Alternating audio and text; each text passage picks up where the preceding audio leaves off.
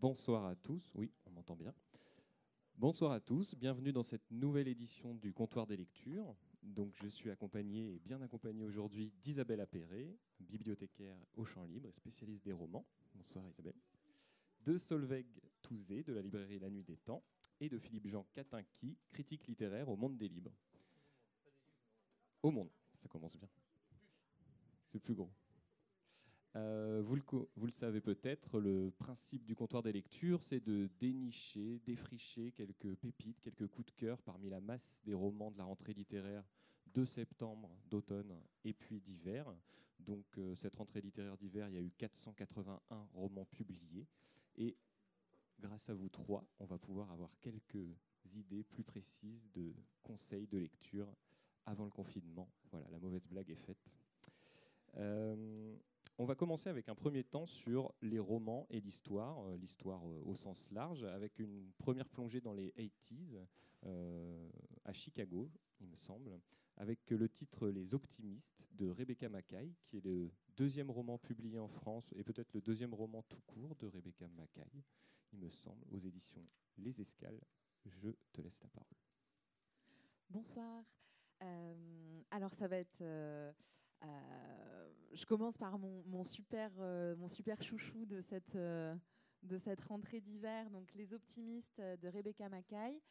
On est à Chicago dans les années 80 et on va suivre Yael Tishman qui travaille dans le monde de l'art, qui organise des expositions, etc. Et Yael, avec toute sa bande d'amis, est confrontée à un sujet de société très présent à ce moment-là, dans les années 80, qui est le sida puisque Yael est homosexuel, son, groupe d'amis euh, l'est euh, également, et euh, petit à petit, il voit les, membres de leur groupe bah, sombrer, être malades, mourir. Mais alors, Les Optimistes, c'est pas du tout un roman sur le sida, parce que ce serait facile de, faire ça.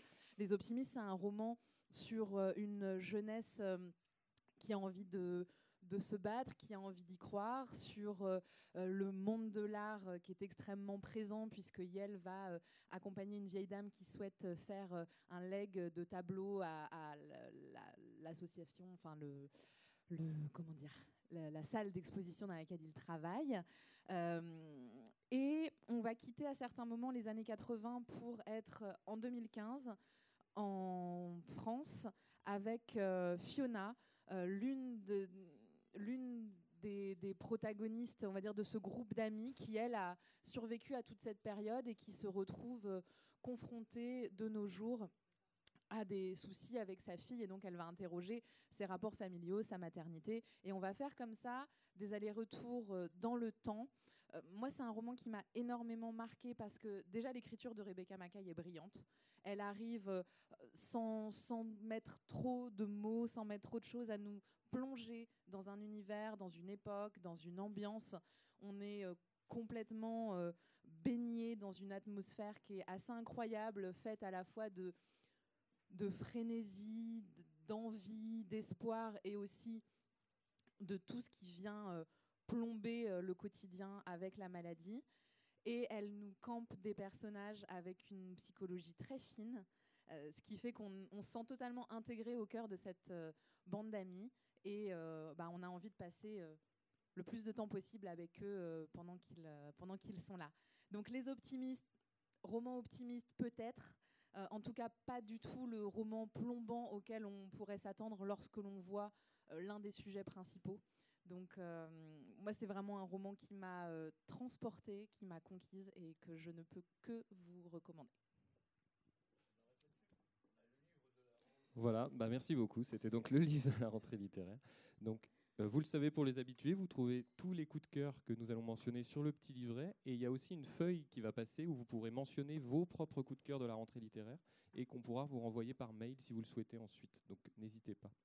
On va faire un grand écart historique, donc en passant des 80s des années 80 à Chicago, à une figure, euh, une figure médiévale de, la littérature européenne, donc euh, Till Ulespiel, avec un roman de Daniel Kellman aux éditions Actes Sud, qui s'appelle le roman de Till Ulespiel, et qui relie euh, vraiment cette figure médiévale, Isabelle. Oui, il en fait un voyage dans le temps, parce qu'on n'est plus dans les 80s, on est au XVIIe siècle, en Allemagne. Et Daniel Kellmann, c'est un jeune auteur allemand, il est né en 1975 et il s'est emparé de la figure dont il espiègle, qui est un peu une figure de bouffon, un peu un arlequin allemand. C'est une figure qui a été créée au Moyen Âge et qui court à travers toute la littérature, la culture populaire allemande. Il s'empare de, ce personnage emblématique de, la littérature allemande et le fait euh, voyager au moment de la guerre de 30 ans. Alors on ne connaît pas très bien, nous, la guerre de 30, de 30 ans euh, en Allemagne. Nous, on connaît les guerres de religion, en fait, nos guerres de religion voilà, catholiques, protestants. Et en Allemagne, ça a été ça, mais sur 30 ans. Et le, comment dire, le, territoire a été vraiment a subi une partition entre deux, deux cultures finalement religieuses, l'allemande et la protestante, ce que nous n'avons pas connu, puisque finalement on est restés tous catholiques avec euh, quelques petites poches euh, protestantes. Mais en Allemagne, il y a vraiment eu euh, une guerre extrêmement sanglante. Et ce qui est très intéressant dans, en, s'emparant de la figure de Tilde Spieck, c'est qu'il donne à toute cette histoire, mais dramatique, un contrepoint un peu bouffon, poétique, lumineux. Et, et du coup, ça, comment dire, ça lui permet d'aborder des sujets très lourds, des, scènes de bataille terribles, des charniers, enfin voilà, des, lynchages, des procès en sorcellerie, en ayant un contrepoint comme ça poétique très vivifiant. On suit la figure de Thiel euh, et de sa petite bande, ce qui fait du théâtre en fait. Donc euh, il y a des moments comme ça très drôles, très poétiques. Et ce que j'ai trouvé passionnant, c'est qu'on découvre finalement l'histoire d'un pays euh, voisin dont on connaît peu. Comme l'histoire contemporaine récente et à quel point ça a comment dire brisé un peu la société allemande en deux et on, suit l'histoire de l'Europe centrale, l'empereur d'Autriche, euh, l'avancée euh, des Suédois qui descendent jusqu'à conquérir euh, Prague. Donc, et c'est ce qui est très réussi d'un point de vue narratif, c'est il, il réussit à donner un ton picaresque. Donc plein de rebondissements, de personnages un peu loufoques, une galerie comme ça très riche de, sorciers, ça va du sorcier à la reine déchue, à l'empereur, et le ton vraiment très plaisant du rebondissement. Il y a une bande dessinée qui a eu beaucoup de succès récemment, je ne sais pas si vous avez entendu parler, c'est Les Indes fourbes, euh, qui reprend un peu le ton euh, euh, qui reprend le ton comme ça, picaresque, qui est quand même très plaisant à lire. Il y a plein de rebondissements. Et là, Kellman, il arrive à faire, à rendre ce ton.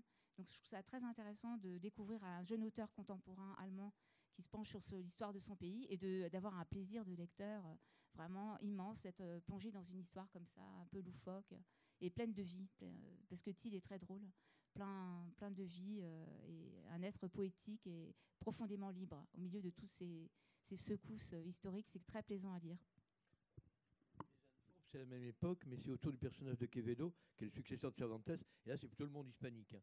Euh, c'est en même temps, mais c'est pas du tout le même non, univers. Non, du tout. Mais on retrouve un ah peu le, jeu avec la culture allemande, picaresque complètement. Donc, euh, si vous avez eu le bonheur de lire Les Indes fourbes, ou, voilà. Bah là, on retrouve vraiment le même plaisir de lecture. Merci. Et donc on va rester au XVIIe siècle, il me semble, avec euh, un titre de Bertrand Leclerc. Donc Bertrand Leclerc qui est dramaturge, romancier. Euh, Encore que. 17e, mais pas que. Je vous dis ça parce que euh, j'avais prévu de vous donner deux virgules qui quasiment déstabilisent le côté roman historique de Leclerc. D'abord l'entrée, parce que vous allez voir que c'est très étonnant pour un roman historique. Si les enfants ont tellement peur des fantômes, c'est qu'ils ne les reconnaissent pas. Ils sont bien trop jeunes. Ne les ayant pas côtoyés vivants, ils ignorent lesquels sont haïssables, lesquels désirables. Lorsqu'ils s'y cognent à chaque coin de nos phrases, de nos mots, quand d'une mimique ou d'une tournure d'esprit, nous les laissons revenir dessous la conversation, et subitement flotte une présence derrière le rideau, sous la table. L'enfant ne saurait dire où précisément, mais qu'on ne lui demande pas plus d'aller se coucher seul. Les fantômes sont partout, dans nos langues qu'ils ont façonnées. Plus j'avance dans le temps, et mieux j'y crois. D'être mort, ils ont certes cessé de vivre, mais pas d'exister. Donc là, ça commence comme ça, on se dit, mais ça va être quoi ce roman historique? Et quand à la fin, le même Bertrand Leclerc vous dit, ce qui est terrible avec la documentation historique, parce que forcément, pour parler du XVIIe siècle, il faut se documenter, et pas spécifiquement, celle qui menace de m'ensevelir dans mon univers parallèle alors que me voilà de nouveau agenouillé devant les photographies des toutes dernières pages du cahier de Melchior Soubéran, je vais vous dire ce que c'est, vous inquiétez pas, c'est que plus cette documentation abonde, plus elle soulève de questions. Rien n'est jamais ni prévisible ni certain, aucune vérité n'arrête définitivement, et c'est pourquoi il en va de même d'un roman ou d'un voyage, au fond. Et si je me souviens bien de ce qu'écrivait Nicolas Bouvier dans L'usage du monde, lui qui a partagé bien des routes avec Tavernier, trois siècles après lui, on croit qu'on va faire un voyage et bientôt, c'est le voyage qui vous fait ou vous défait. Alors pourquoi est-ce qu'il a encadré quasiment son texte avec ce genre de précision? C'est qu'en fait, cela pourrait être un roman historique. Le personnage de Jean-Baptiste Tavernier est connu des amateurs de voyage.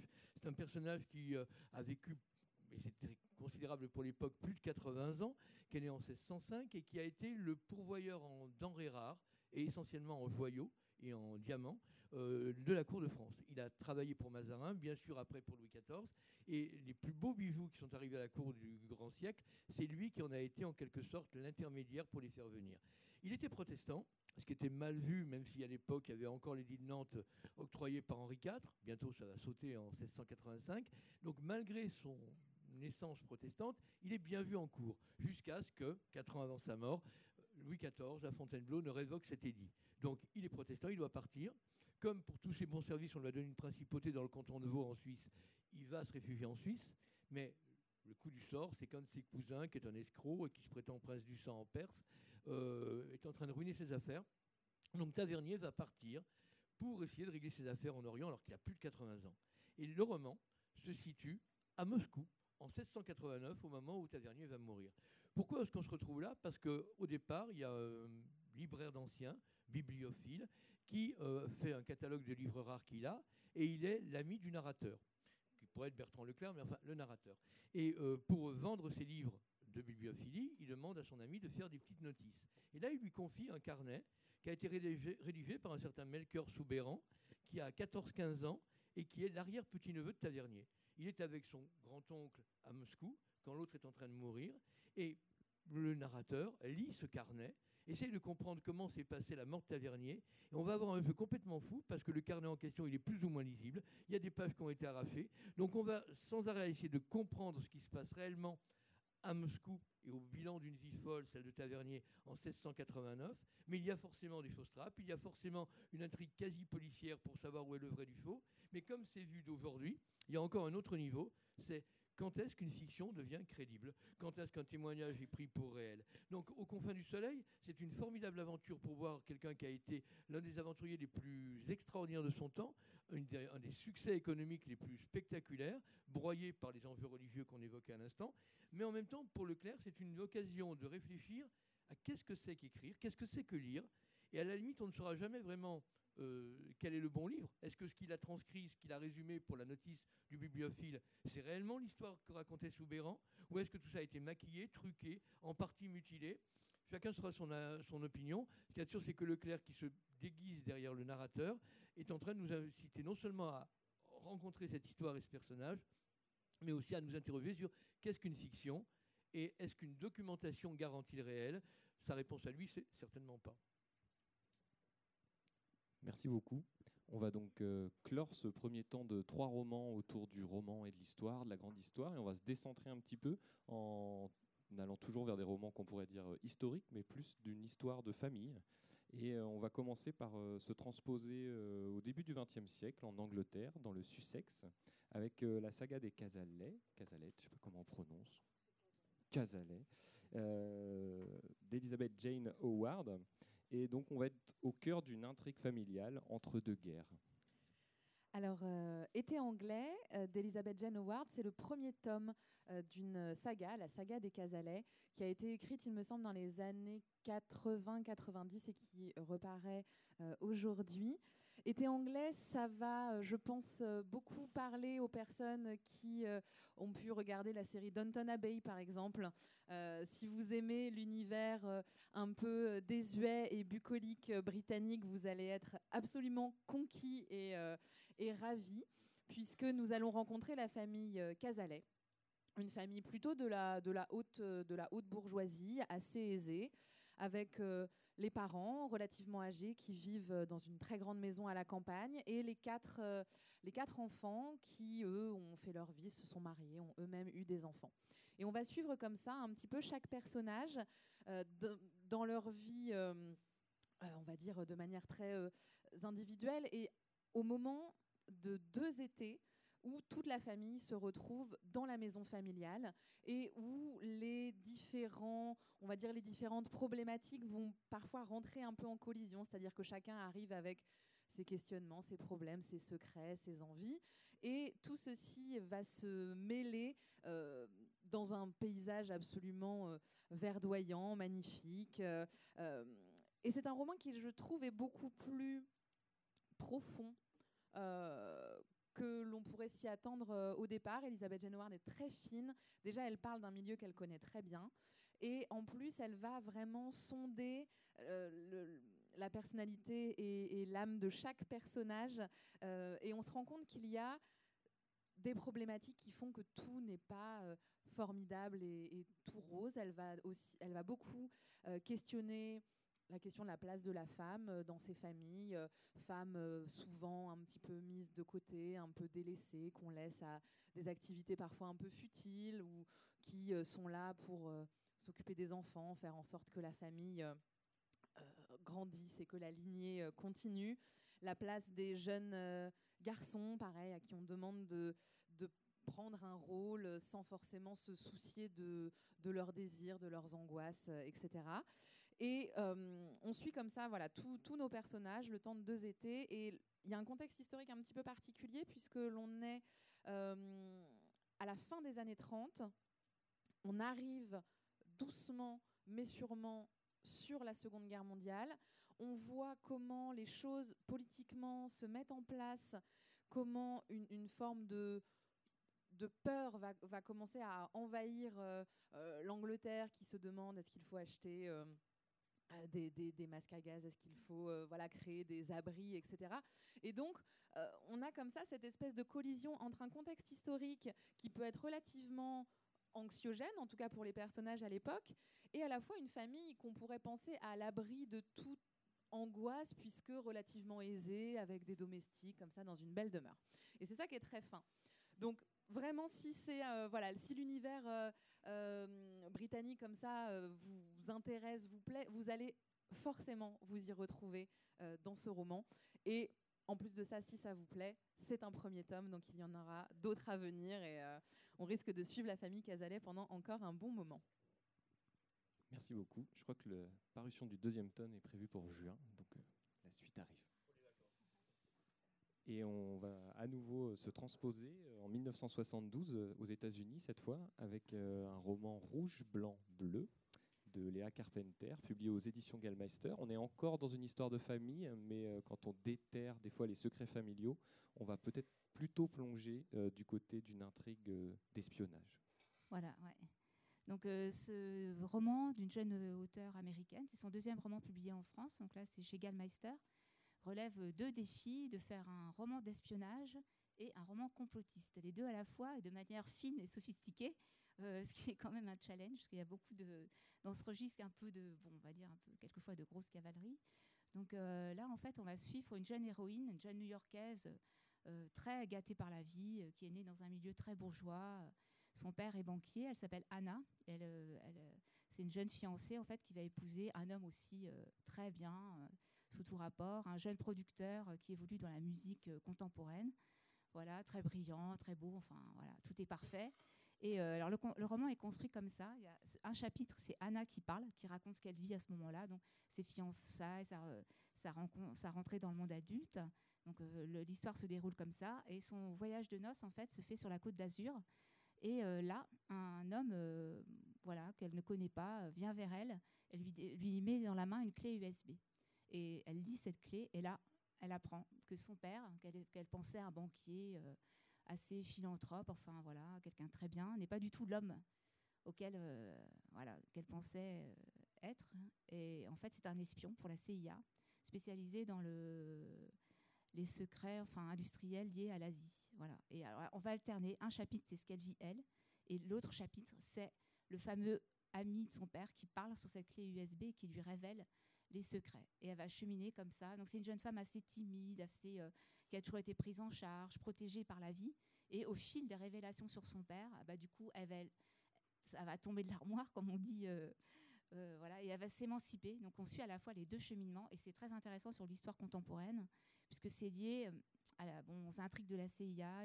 on parle du 11 septembre, voilà, de la Chine qui commence à supplanter les États-Unis, d'où espionnage plus plus.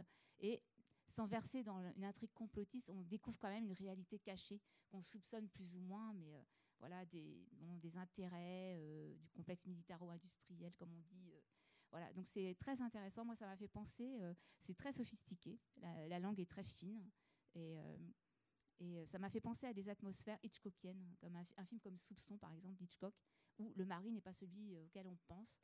Et voilà, est-ce qu'il vous, veut autant bien voilà, que ce qu'il prétend? Enfin, elle, réussit vraiment à rendre une atmosphère de cet ordre. Quoi quelque chose de très fin, sophistiqué et un suspense un peu glaçant comme ça. Donc c'est très intéressant. C'est assez rare dans le registre de la littérature de trouver euh, cette atmosphère. Merci beaucoup. Et euh, peut-être dernier roman sur euh, les histoires de famille avec des gens comme nous de Edger Lee Cohen. Donc un deuxième roman traduit en français qui se passe dans l'État de New York, dans un milieu plutôt rural, euh, à l'été 1914. Et donc on est euh, à la fois au moment, je crois, d'une fête de mariage, mais aussi de l'arrivée dans ce village d'une communauté ultra-orthodoxe. Oui, alors euh, Des gens comme nous de Léa Hager-Cohen, c'est le premier roman déjà de cette autrice paru en France. On va suivre la famille Blumenthal qui vivent, la famille vit dans, un, dans une petite ville aux États-Unis dans une très belle maison, une maison de famille qui est là depuis euh, des générations et des générations. Et à l'occasion du mariage de la fille aînée de la famille, toute la famille va se retrouver réunie dans cette maison, tous les enfants, la très vieille tante qui vit à proximité depuis, euh, on va dire, euh, toujours, les amis de la jeune femme qui se marie, etc. Et des gens comme nous, c'est je pense que la meilleure manière de le résumer, c'est un joyeux bordel familial. Euh, c'est vraiment l'idée qui s'en dégage, puisque nous allons suivre tour à tour les différents personnages, les parents avec, euh, on va dire, les petits secrets qu'ils n'ont pas forcément envie de révéler tout de suite. Alors, sans trop vous spoiler, puisque des choses que l'on sait un peu dès le départ, mais les parents ont décidé de vendre la maison, mais ils n'ont pas envie de l'annoncer tout de suite. Et puis, euh, euh, l'un des fils euh, ben, fait parfois un petit peu des conneries dans son coin, mais il n'a pas trop envie d'en parler non plus. En fait, voilà, chacun comme ça a ses petits secrets, a ses, ses souvenirs aussi qui arrivent avec le fait d'être dans cette maison, de revenir pour certains, et notamment la tante qui, très âgée, a passé son enfance dans cette maison, a beaucoup de souvenirs à, livrer euh, sur ce qui a pu s'y passer, et notamment sur un événement dont je ne vous dirai pas grand-chose, qui s'est produit mais qui a fondamentalement marqué l'histoire de la famille. Et en fait, rien ne va vraiment se passer comme prévu, puisque c'est toujours euh, finalement ce qui se passe lors des gros rassemblements familiaux, c'est que ça peut partir un petit peu dans tous les sens. Et là, euh, ça le fait avec, je trouve, une joie très, très vivifiante euh, et en même temps une exploration des personnages un petit peu acide, puisqu'on ne va pas, euh, euh, Léa Hager-Cohen ne va pas être particulièrement tendre avec tous ces personnages. Et au-delà de l'intrigue, on va dire purement familiale, effectivement, la, famille voit l'environnement autour de la maison et dans cette ville changer petit à petit, puisque la famille Blumenthal juive. Et dans, le village arrive petit à petit une communauté juive ultra-orthodoxe, ce qui, eux, leur pose aussi un peu la question de eh bien, comment, comment vivre finalement les uns avec les autres. Et ça va poser comme ça pour eux euh, pas mal de questions et euh, peut-être euh, modifier leur comportement vis-à-vis de leurs voisins ou vis-à-vis de, la décision qu'ils avaient de quitter cet endroit. Donc c'est, comment vous dire, Souvent, on me demande des conseils euh, en librairie sur des romans qui ne soient pas plombants et qui puissent être euh, relativement joyeux, mais bien écrits, mais avec du fond, sans être euh, cliché ou sans être gnangnan. Et eh ben, des gens comme nous, c'est exactement ça. Ça fait du bien, mais il y a vraiment une profondeur. Donc, à découvrir. Je crois qu'on peut noter parce que c'est une demande qu'on a aussi très régulièrement en bibliothèque. Donc, on a tout de suite le conseil. Et euh, bah, dernier temps sur euh, tout, tout, ce bloc autour de l'histoire, la grande histoire, les histoires de famille, euh, j'ai un défi, c'est demander à Philippe Jean Catanqui de parler en 10 minutes de trois, voilà. Trois, ouvrages, trois essais d'histoire. Vous avez remarqué que j'en ai 8 quand les autres en ont 6, c'est preuve que je triche. Et d'autre part, je vous rappelle quand même que ce que Aurélien n'a pas dit, c'est qu'en général, la rentrée littéraire d'automne était essentiellement consacrée à des romans et que traditionnellement, depuis qu'on a inventé le, rendez-vous du printemps, il se voulait ouvert à d'autres catégories. L'an dernier, par exemple, on vous a proposé une bande dessinée qui depuis d'ailleurs a été sacrée à Angoulême, hein, Révolution Thomas, euh, à l'association... Euh, pas l'association euh, aux éditions de l'an 2, Actes Sud. Euh, donc on va ailleurs. Et donc c'est pour ça que moi j'avais choisi trois livres d'histoire qui posent le problème de qu'est-ce que c'est que l'histoire aujourd'hui. Alors on va commencer par le plus classique des trois, qui est sorti la semaine dernière. Il s'appelle Terra Incognita, une histoire de l'ignorance d'Alain Corbin. Alain Corbin, tout le monde connaît. Enfin, on a entendu parler depuis euh, le miasme et la Vanquille, une histoire d'odorat, le territoire du vide, qui racontait comment on s'appropriait le bord de, de mer qui avant faisait peur et qui deviendra le lieu des villégiatures courant du 19e siècle, en passant par des livres, je dirais, plus légers, euh, notamment deux qui ne pas les plus importants qu'il ait fait, mais qui disent bien la dérive, enfin la dérive, sa tentation actuelle d'aller vers d'autres types de sujets. Il avait fait notamment il n'y a pas très longtemps la douceur de l'ombre, où il travaillait le problème de la luminosité, et plus récemment encore la fraîcheur de l'herbe. Donc là aussi on a la limite avec la poésie. Là il vient de l'histoire pure et dure. De quoi est-ce qu'il s'agit? Il s'agit de se dire, mais sur les cartes autrefois, dès qu'on ne savait pas, on mettait terrain incognita, terrain inconnu, et puis on se débrouille avec, on fera la cartographie plus tard. Lui, il est parti du principe que quand le tremblement de terre de Lisbonne a lieu, en 1755, qui a tant marqué Voltaire et les gens de l'encyclopédie, on ne sait pas du tout d'où ça vient. On ne sait pas d'où vient le tremblement de terre, il y aura un tsunami, il y aura un incendie, enfin c'est un désastre absolu. Et on se pose plein de questions. Mais comment va la Terre et comment fonctionne-t-elle? Et puis il va aller jusque vers 1900. Le dernier grand événement qu'il va traiter, c'est l'explosion du volcan Krakatoa euh, dans la péninsule indonésienne en 1883. Et là encore, les gens, 150 ans après, se disent mais comment fonctionne la Terre? Mais qu'est-ce que c'est que ces colères-là? Qu'est-ce que c'est que ces mécanismes-là? Or, en trois temps, il va nous expliquer comment le XVIIIe siècle et le siècle des Lumières analysent l'air, analysent le sol, analysent le sous-sol, et notamment la grande euh, conquête du XVIIIe, c'est les premières montgolfières. Pour la première fois, l'homme va se dire bah, allons voir, allons voir ce qui se passe là-haut, donnons-nous les moyens d'y aller. La deuxième partie va nous traiter 1800-1850 et on prendra tous les mêmes thèmes. Hein. La fascination pour la montagne, déjà à l'époque des Lumières et de euh, Montgolfier, les premières ascensions du Mont Blanc. On va donc se demander comment fonctionnent les glaciers, comment fonctionne cette haute montagne qu'on voit de loin et qui d'habitude fait peur et qu'on ne va pas véritablement visiter.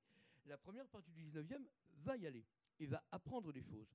Très lacunaire, mais va apprendre des choses. Alors que la plupart des gens qui ont non pas une terre à gérer, mais un terroir, voire un tout petit territoire, ne sait rien.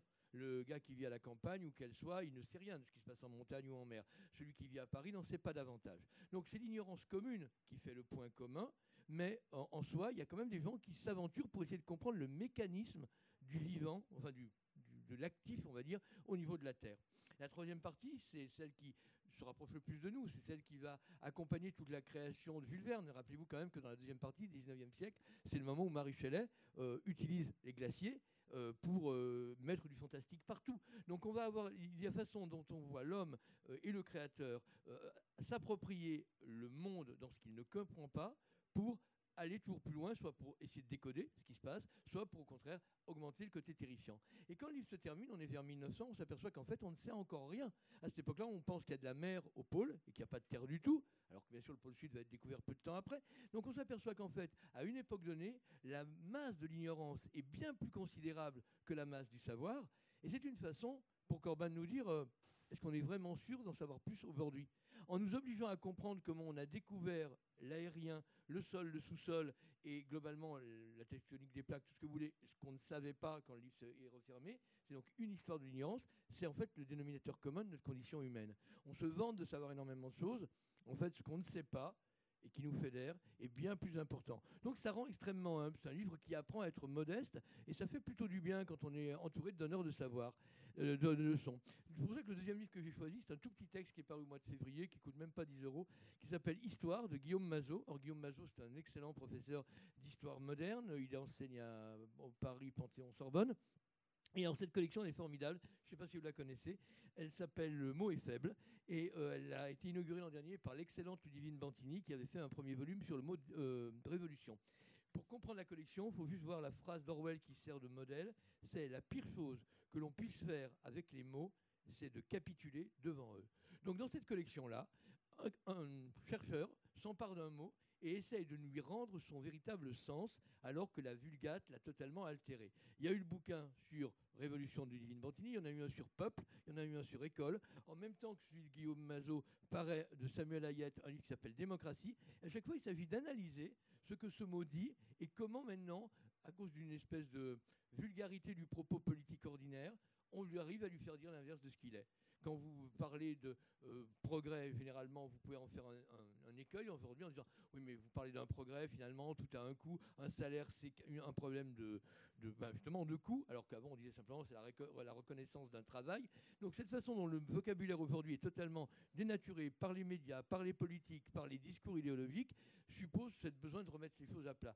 Et euh, Mazot fait sur le mot histoire euh, des constats absolument sidérants. Euh, par exemple, oui, il y a des phrases qui, de temps en temps, dans le bouquin qui est déjà très court, de temps en temps s'arrête sur une double page où vous avez une pensée plus forte qui est assénée, comme celle-là. Jadis réservée aux lettrés et aux notables, la pratique de l'histoire s'est plus démocratisée que jamais, en partie grâce au progrès de l'alphabétisation et de la scolarisation. Elle est devenue une pratique sociale ordinaire. Donc il va aussi bien traiter de l'histoire des savants, l'histoire des historiens, que l'histoire de Stéphane Bern ou de Laurent Deutsch, parce que c'est aussi une façon de correspondre aux besoins d'histoire des gens. Et il y avait une phrase que je voulais vous sortir parce qu'elle est très importante, euh, toc, toc, toc. C'est à propos du patrimoine, parce que maintenant on fait plus du patrimonial. L'histoire ne sert plus qu'à ça quasiment. Euh, pof, est-ce que je vais vous la retrouver Sinon, on se passera autre chose. C'est pas grave, mais c'est dommage. Euh, oui, enfin, je peux vous dire celle-là qui est pas mal non plus. L'enseignement de l'histoire reste surchargé d'attentes civiques, comme si les leçons du passé pouvaient magiquement aider à vivre ensemble ou à restaurer des valeurs républicaines exactement ce que nous assignent la plupart des ministres, quelle que soit leur tendance. L'histoire, c'est autre chose que ça. Et donc, en apprenant à repenser ce qu'est la discipline, en reprenant ce qu'est euh, l'interrogation qui fait véritablement qu'aujourd'hui on en a besoin, ce livre-là vous remet les idées en place et vous oblige, dès qu'on parle d'histoire, à vous demander si c'est réellement de l'histoire ou une espèce de charabia idéologique pour faire passer des mesures parfaitement prévisibles qui s'habillent d'une espèce de panoplie, de déguisement euh, qui ne mérite absolument pas qu'on les appuie de références précises. Le troisième bouquin que je voulais mettre dans cette série-là, il est absolument génial. Ce petit gars, il est prof à Nanterre. Il est euh, au départ spécialiste de la Grèce et de la Rome antique. Il est un ancien élève de l'école française de Rome. Il n'est que maître de conférence. Il n'est pas encore prof. Il est trop jeune. Il s'appelle Gilles Ferragu et ça s'appelle Otage, une histoire de l'Antiquité à nos jours. Alors pourquoi ce bouquin est génial? Tout bêtement, d'abord, ne le confondez pas avec le Otage de Nina Bouraoui, qui fait partie de la rentrée de janvier. Ne le confondez pas avec l'Otage de Paul Claudel, même s'il y a un lien, on va euh, peut-être l'évoquer. Ce bouquin-là, il se dit, mais qu'est-ce que c'est qu'un otage depuis l'Antiquité grecque, depuis l'Antiquité romaine? Parce que vous le savez, déjà dans les cités grecques, quand elles sont en conflit, quand on règle un problème par la paix, il y a ce contrat d'amnésie qui fait qu'on n'a pas le droit d'évoquer le conflit sous peine de mort pour qu'on arrive encore à vivre ensemble, mais il y a aussi souvent des otages. C'est-à-dire que les fils de bonne famille sont élevés dans la cour de celui qui a gagné, d'abord pour le connaître et pour préparer la paix à venir, puisqu'on est élevé par son ancien ennemi, mais aussi parce que, d'une certaine façon, c'est un gage. Mais donc, au départ, l'otage, c'est un hôte, c'est presque un invité, un invité contraint, donc euh, ambiguïté, mais il est bien traité. Et c'est grosso modo la ligne qui va marcher jusqu'à 1748 et le traité d'Aix-la-Chapelle. Entre-temps, on va tomber sur des gens qui vont faire un système politique. Euh, tout le monde connaît l'épisode des bourgeois de Calais avec Édouard III, mais c'est aussi Édouard III qui fait rançonner le roi d'Écosse qu'il a capturé, qui rançonne le roi Jean le Bon qu'il a capturé aussi à la bataille de Poitiers. Autrement dit, gagner une bataille, c'est intéressant si on peut capturer les gens pour en faire une source de revenus. Et bien sûr, tant qu'un rançon n'est pas payé, la personne est otage. Charles d'Orléans, capturé à Zincourt, devait payer la rançon de son frère, son jeune frère, qui était capturé depuis 1412. Comme il est lui-même capturé, il fera 25 ans de tour de Londres parce qu'il n'aura jamais les moyens de se payer sa libération. Donc cette pratique de l'otage, elle est à la fois très ancienne, elle peut être généreuse en disant apprenons à vivre avec notre ennemi. Souvent quand une jeune princesse était promise à un prince, elle était élevée dans la cour de celui qui allait être son mari, donc forcément il n'y avait pas de problème d'heure, elle était effectivement formatée pour grandir à la cour des Valois parce qu'elle allait devenir reine de France, prenez Marie-Histoire, reine d'Écosse, qui est élevée à la cour de France parce qu'elle va épouser François II. Donc euh, c'est quelque chose d'assez classique, on ne peut pas parler d'otage, là c'est une invitée de prestige mais qui est quand même retenu à un endroit. Donc là, il y a quand même une espèce d'urbanité dans l'otage, même s'il y a des arrière-pensées économiques très souvent qui ne sont pas spécialement euh, porteuses. À partir d'Aix-la-Chapelle, fin de la guerre de succession d'Autriche, 1748, ça change. Parce que dans le droit, dans les traités, on dit, pour garantir le traité, on prendra des représentants des principales villes en otage. Mais on est au moment des Lumières. Et là, les juristes pensez à Montesquieu, à tous ceux qui sont dans sa lignée, s'indignent. On ne peut pas prendre un individu, l'individu est euh, inaliénable, en euh, contrepartie d'un contrat politique. Et donc, on va commencer à s'insurger contre la pratique de l'otage. Donc, on va l'interdire petit à petit, enfin, on va l'interdire. On n'y aura plus recours parce qu'elle choque les esprits. On y aura recours pendant la, la, Révolution française, quand on est dans des conflits extraordinairement violents entre république ou monarchie, parce que là, il ne s'agit pas de faire de cadeaux, mais on va à nouveau y renoncer après, jusqu'à ce que les États ayant renoncé à la politique de l'otage, garantie de l'exercice d'un traité de paix, la notion de l'otage soit d'un seul coup réservée au terrorisme. Parce qu'à partir du moment où vous voulez faire pression sur un système, vous pouvez prendre quelqu'un en otage, vous pouvez menacer d'exécuter quelqu'un que vous avez capturé pour faire céder les institutions qui, elles, ne veulent pas de la technique de l'otage. Et cette bascule, elle s'est opérée à cause des Lumières au milieu du XVIIIe. Ce bouquin nous raconte tout ça. C'est bourré d'exemples, c'est bourré, c'est extrêmement vivant, c'est extrêmement bien écrit. Et d'un seul coup, vous avez le sentiment que sur cette notion-là qui nous paraît très moderne, les otages de Daesh, les gens qu'on met en première ligne alors que les bombes vont arriver et tout, on se dit, mais c'est ignoble. C'est une façon contemporaine de vivre un moyen de faire pression à l'international, dont les cités grecques, puis Rome, avec euh, les gens de Tarente à l'époque de la guerre de Carthage et tout, ont fait en quelque sorte l'apprentissage. Simplement, la philosophie en a changé, parce qu'entre-temps, on a découvert la valeur de l'individu, et ça c'est le XVIIIe siècle, et qu'à partir du moment où l'individu devient sacré et inaliénable, l'État ne peut plus s'en servir. Du coup, il, enfin, la technique de l'otage va être réservée aux terroristes, quels qu'ils soient, que ce soit des anarchistes, pensez à Aldo Moro, pensez à tout ce que vous voulez, pensez à Ingrid Betancourt, qui a été l'otage des FARC, pensez à euh, Florence Aubenas. c'est quelque chose qui nous entoure et qui nous parle encore. Et bien, grâce à ce bouquin-là, vous comprenez qu'en fait, ce n'est pas un fait de société. C'est là qu'il faut savoir faire de l'histoire et pas euh, mélanger n'importe quoi, mais comprendre que les fils qu'on doit tirer pour comprendre le monde dans lequel on vit, eh ben, ils sont bien plus ténus et bien plus forts qu'on ne le croit, et ils doivent absolument échapper à la caricature. Donc quand on veut se nettoyer l'œil, quand on veut d'un seul coup comprendre le monde qui nous entoure d'une façon construite, eh ben, il faut lire Gilles Ferragu, Otage, une histoire de l'Antiquité à nouveau. C'est un inédit en folio, ça vaut pas cher, et c'est sorti le 27 février. Merci beaucoup euh, pour ce détour euh, prolongé dans les essais historiques de la rentrée euh, d'hiver. Retour au roman, même s'il y aura d'autres petites incartades dans d'autres genres.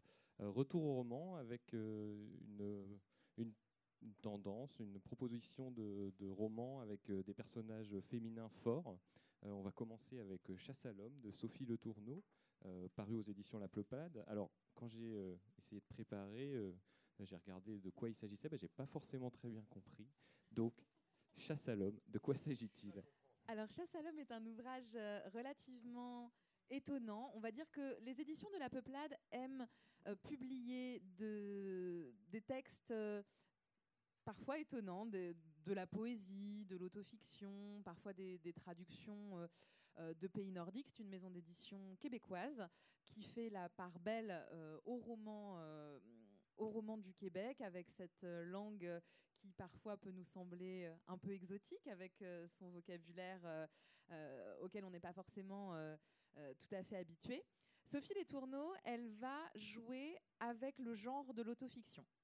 Chasse à l'homme, c'est un texte, euh, j'ai même pas envie de dire un roman, puisque c'est vraiment une autofiction qu'elle écrit euh, après une expérience de quelques années où elle quitte le Québec après avoir consulté une voyante qui lui dit qu'elle va trouver l'amour à Paris. Elle se dit d'accord, j'y vais, et j'écris un texte. Et en fait, la réalité dépasse le roman, le roman dépasse la réalité, tout se, tout s'imbrique et se mêle. On, ne sait pas ce qui est vrai, ce qui est inventé. On suppose que tout est vrai, mais, mais peut-être que non. Euh, et on va suivre comme ça son parcours où, euh, voilà, sur les conseils de cette voyante, elle va euh, la suivre un peu aveuglément, lui faire confiance et se laisser porter, et par la littérature, et par le texte qu'elle est en train d'écrire, et par les conseils de cette femme.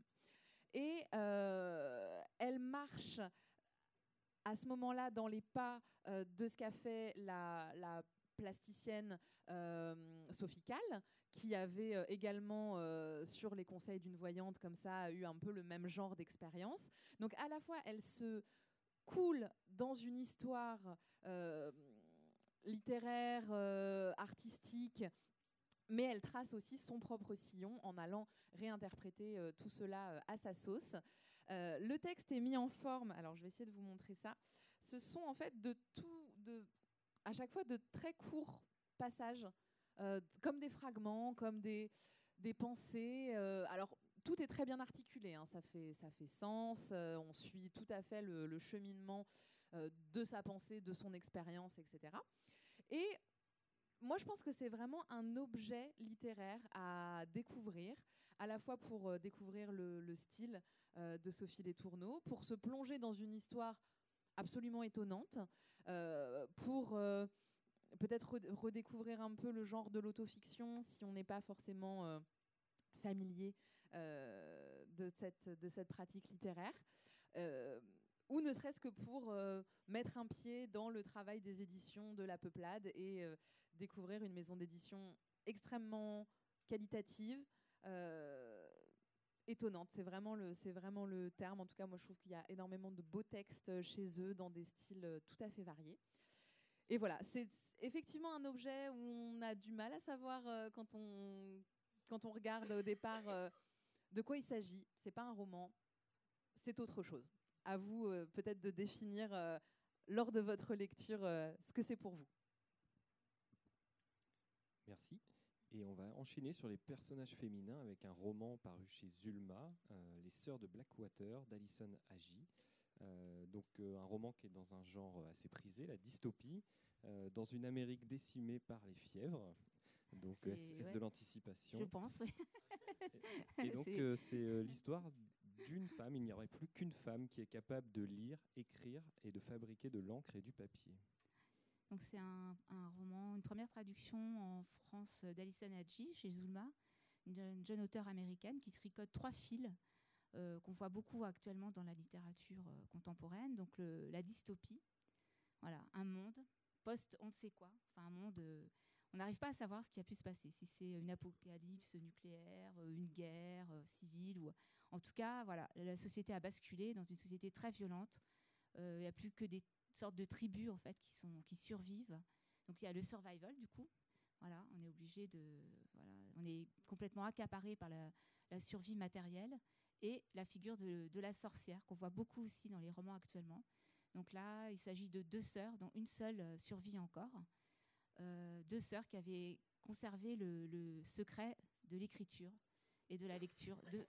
Et donc, il n'en reste plus qu'une qui n'est plus la, dernière femme de, de, ces, de, ces, tribus survivantes à savoir lire et écrire. Donc, ce que je trouve très fort dans ce roman, c'est le personnage qu'elle arrive à camper comme ça, qui est une figure très complexe, mi-sainte, mi-sorcière, mi-chamane, mi-scribe. Voilà, elle a réussi à faire un personnage compliqué qui existe vraiment fortement et aussi à créer cet univers. On ne sait pas ce qui a pu se passer. On se pose la question, mais on accepte d'emblée ce postulat d'être dans ce monde. On n'arrive pas à situer l'époque, par exemple, euh, ce qui a pu leur arriver. Et euh, l'univers de cette, de cette sœur, du coup, euh, va être bouleversé par un homme qui va venir la voir, qui va lui demander un service, d'écrire une lettre.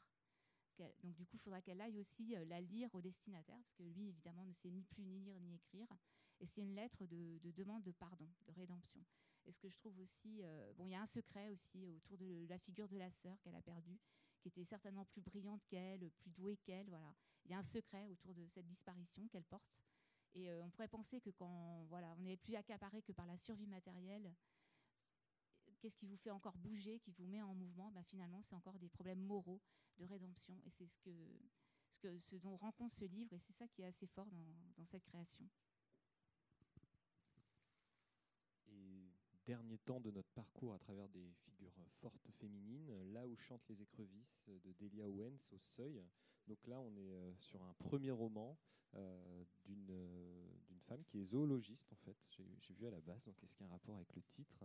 Et on va être autour d'un meurtre d'un quarterback. Alors qu'est-ce qu'un quarterback? C'est un des joueurs de football, de baseball. De football. Football américain, pardon.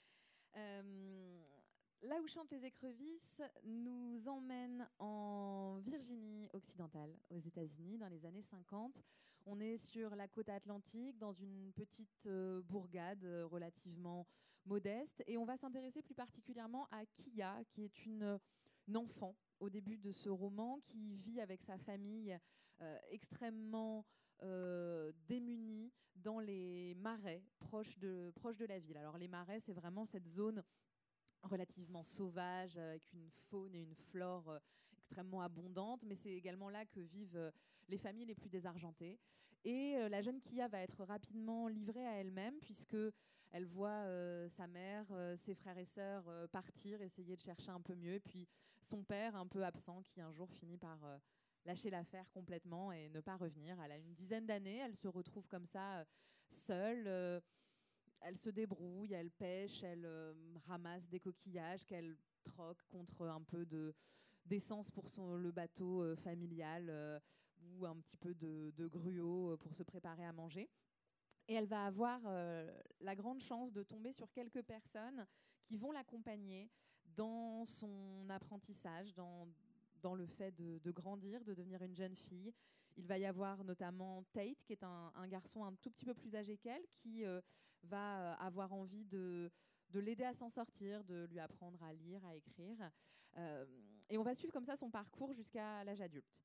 Et entre ces chapitres, euh, on va euh, euh, voir des chapitres qui se passent une dizaine, quinzaine d'années plus tard, lorsque effectivement le corps d'un jeune homme est retrouvé dans les marais.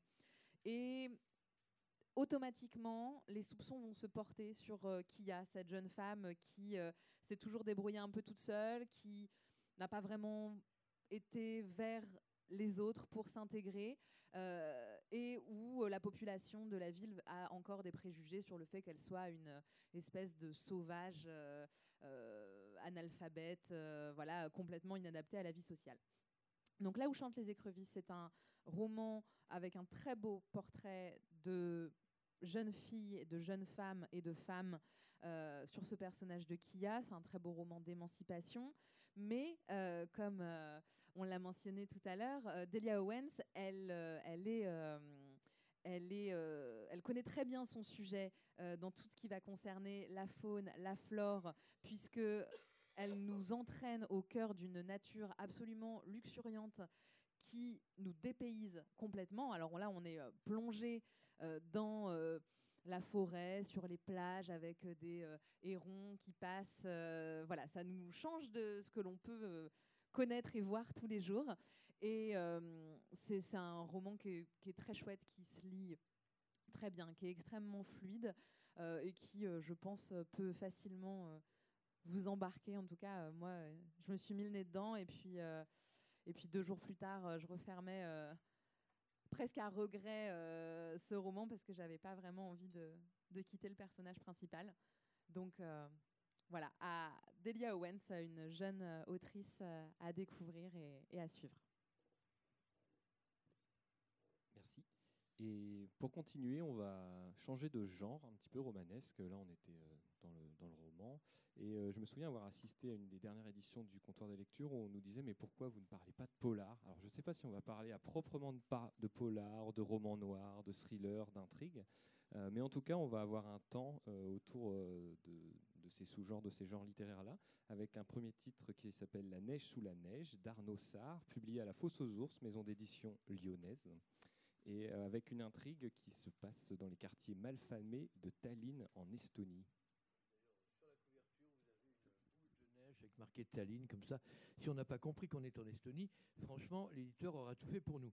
Euh, d'abord, levons le lièvre tout de suite. D'habitude, on donne le nom des traducteurs de livres. Alors, je peux vous dire le nom de celui qui a traduit ce livre-là, mais vous remarquerez, quand vous l'aurez entre les mains, que s'il est traduit par Patrick Vighetti, il n'y a pas de quelle langue c'est traduit. Comme a priori ça se passe à Tallinn en Estonie, on se dit ça doit être de l'estonien. Pas du tout, parce qu'en fait c'est un pseudo. Arnaud Sarr, c'est en fait Alessandro Perissinotto, qui est un écrivain italien assez connu, dont le premier livre véritablement notable s'appelait La chanson de Colombano, que vous avez peut-être lu il y a une vingtaine d'années, qui est une espèce de nom de la rose. C'est une intrigue criminelle en 1533 dans les montagnes euh, alpines euh, au moment de la Renaissance, et où un pauvre homme est, est accusé d'avoir commis quatre meurtres horribles, il n'y est pour rien. Et c'est un jeune juge qui, avec une méthode preuve de celui de Guillaume de Baskerville dans Le nom de la rose, va réussir à lui sauver la vie, la mise et établir la vérité. Donc, Périssinoto, on le connaît, c'est un auteur de romans policiers, c'est un chercheur, c'est un universitaire qui fait des pas de côté en faisant des romans policiers.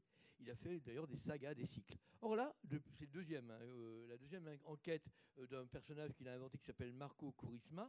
Marco Courisma est en couple avec euh, sa collègue Christina Loup, donc d'un seul coup ça change un peu la donne. Alors c'est une intrigue policière assez classique, si ce n'est que le monsieur a du métier. Hein. C'est-à-dire qu'on est à Tallinn, dans un quartier mal famé, là où se font les échanges de drogue et des choses comme ça. Il neige tout le temps, il fait très froid. Et il y a une forme qu'un chien vient gratter, et cette forme, c'est un canapé sur lequel est couchée une jeune femme nue, qui a été bien sûr assassinée. Et donc on va euh, déneiger le cadavre, on va enquêter un peu, et on va tomber sur une espèce de réseau euh, de, d'escort girls qui sont euh, venus de l'étranger pour satisfaire les besoins plus ou moins lamentables de certains nantis de la, société de Tallinn. Je passe sur l'intrigue. Mais pourquoi c'est intéressant? Parce que le narrateur, enfin pas le narrateur, l'enquêteur, il est victime de narcolepsie. C'est-à-dire qu'il avance très vite, il comprend très vite, et de temps en temps, paf, il s'endort, et ça fout tout par terre. Donc on a, une façon de parfois être porté par l'élan de l'écriture et de l'intrigue, et puis de temps en temps, on est brusquement en panne parce que lui-même est en panne, et que parfois il lui faut un jour et demi pour récupérer. Alors, c'est pas simplement un truc. Ça permet justement à cet homme qui est rodé à l'idée de faire des romans policiers extrêmement efficaces de jouer avec la mécanique, avec euh, des choses qui se passent, qu'il apprend après quand il revient à la vie normale alors qu'il s'est passé des choses mais qu'il ne les a pas intégrées. Du coup, il y a des décalages entre le niveau d'entendement qu'a le lecteur et qu'a l'enquêteur et ceux qui travaillent avec lui, c'est assez finement joué, ça se dévore, quand on l'attrape, on ne le lâche pas. Il y a eu un premier volume dont j'ai oublié le titre parce que j'ai plus mon portable avec moi et que bien entendu l'éditeur ne donne pas le nom du premier, ce qui est quand même une sottise. En tout cas, c'est traduit d'italien, même si ça n'est jamais dit. C'est du faux estonien et il y a une façon de peindre euh, la société euh, de l'univers de la Baltique et des limites du cercle polaire qui est plus vrai que nature. Vous aimez les polars scandinaves d'Actes Sud Achetez donc les faux polars estoniens de la fosse aux ours. Et le premier s'appelait Le train pour Tallinn. Donc on y allait en direct. Et euh, pour continuer, plutôt peut-être dans une veine de, roman noir plus que de polar, euh, September September de Shelby Foote, euh, qui est une réédition d'un texte de 1981 et qui est publié aux éditions Gallimard dans la collection La Noire, qui a été relancée récemment. Et donc on est en 1957 en Arkansas, ces deux intrigues vont se mêler. Donc euh, ouais, je vous laisse apprécier la nouvelle maquette de la collection La Noire, voyez, très belle, avec un jeu à la soulage de mat et de brillant noir. Donc Shelby Foote, c'est euh, l'autre grand auteur du Sud, euh, moins connu évidemment que Faulkner, mais l'autre grand auteur du Sud des États-Unis, qui est réédité là récemment. Il y a quelques années, il y a eu Shiloh, qui a été réédité chez Rivage, qui, qui, était un roman autour de la guerre de sécession. Et là, Gallimard réédite donc September, September. Euh, le September en question, c'est 1957 dans le sud des États-Unis. Et euh, on vient d'autoriser les jeunes enfants noirs à intégrer euh, les collèges blancs. Et un gouverneur va prendre sur lui d'interdire la rentrée des classes de, de neuf jeunes élèves. Et ça, c'est l'arrière-fond de notre intrigue. Et Shelby Foote va peindre, avec une intrigue policière un peu plus rocambolesque, euh, un, portrait très réussi euh, de toutes les tensions euh, du sud des États-Unis à cette époque. Il va, il va nous imaginer un portrait, enfin une bande de trois pieds nickelés en fait, un petit couple de petits jeunes gens et puis un troisième célibataire qui suit les deux autres qui vont imaginer enlever un enfant, un jeune enfant de la bourgeoisie noire. C'est ça qui est un peu étonnant c'est ces trois, trois petits blancs plutôt pauvres en fait qui vont imaginer, euh, enfin concocter le rapt d'un jeune enfant euh, noir. Et alors on va, on va suivre trois suspens comme ça, côte à côte. Le suspense donc euh, politique, est-ce que les jeunes enfants noirs vont réussir à faire leur entrée des classes? Évidemment, nos trois petits malins se sont servis de ce prétexte parce que toute la police, toutes les, toutes les autorités sont occupées par ce fait divers à régler ce fait, donc ils en profitent eux pour mener leur, leur leur rapt en pensant être plus tranquille pour mener leur forfait. Et on va y avoir un troisième suspense, c'est celui de la famille bourgeoise noire euh, concernée évidemment par euh, l'enlèvement de leur enfant. Et, ces trois tensions comme ça qui sont menées de front, avec des chaque intrigue est vue par chacun des, des protagonistes. Donc ça en fait un roman choral très intéressant. Et euh, on va se rendre compte aussi, contre toute attente, que la famille bourgeoise est traversée de secrets, de culpabilité. C'est pas si facile, évidemment, d'être euh, un peu émancipé, d'être un peu mieux loti que le lot commun euh, des Noirs du sud des États-Unis de l'époque.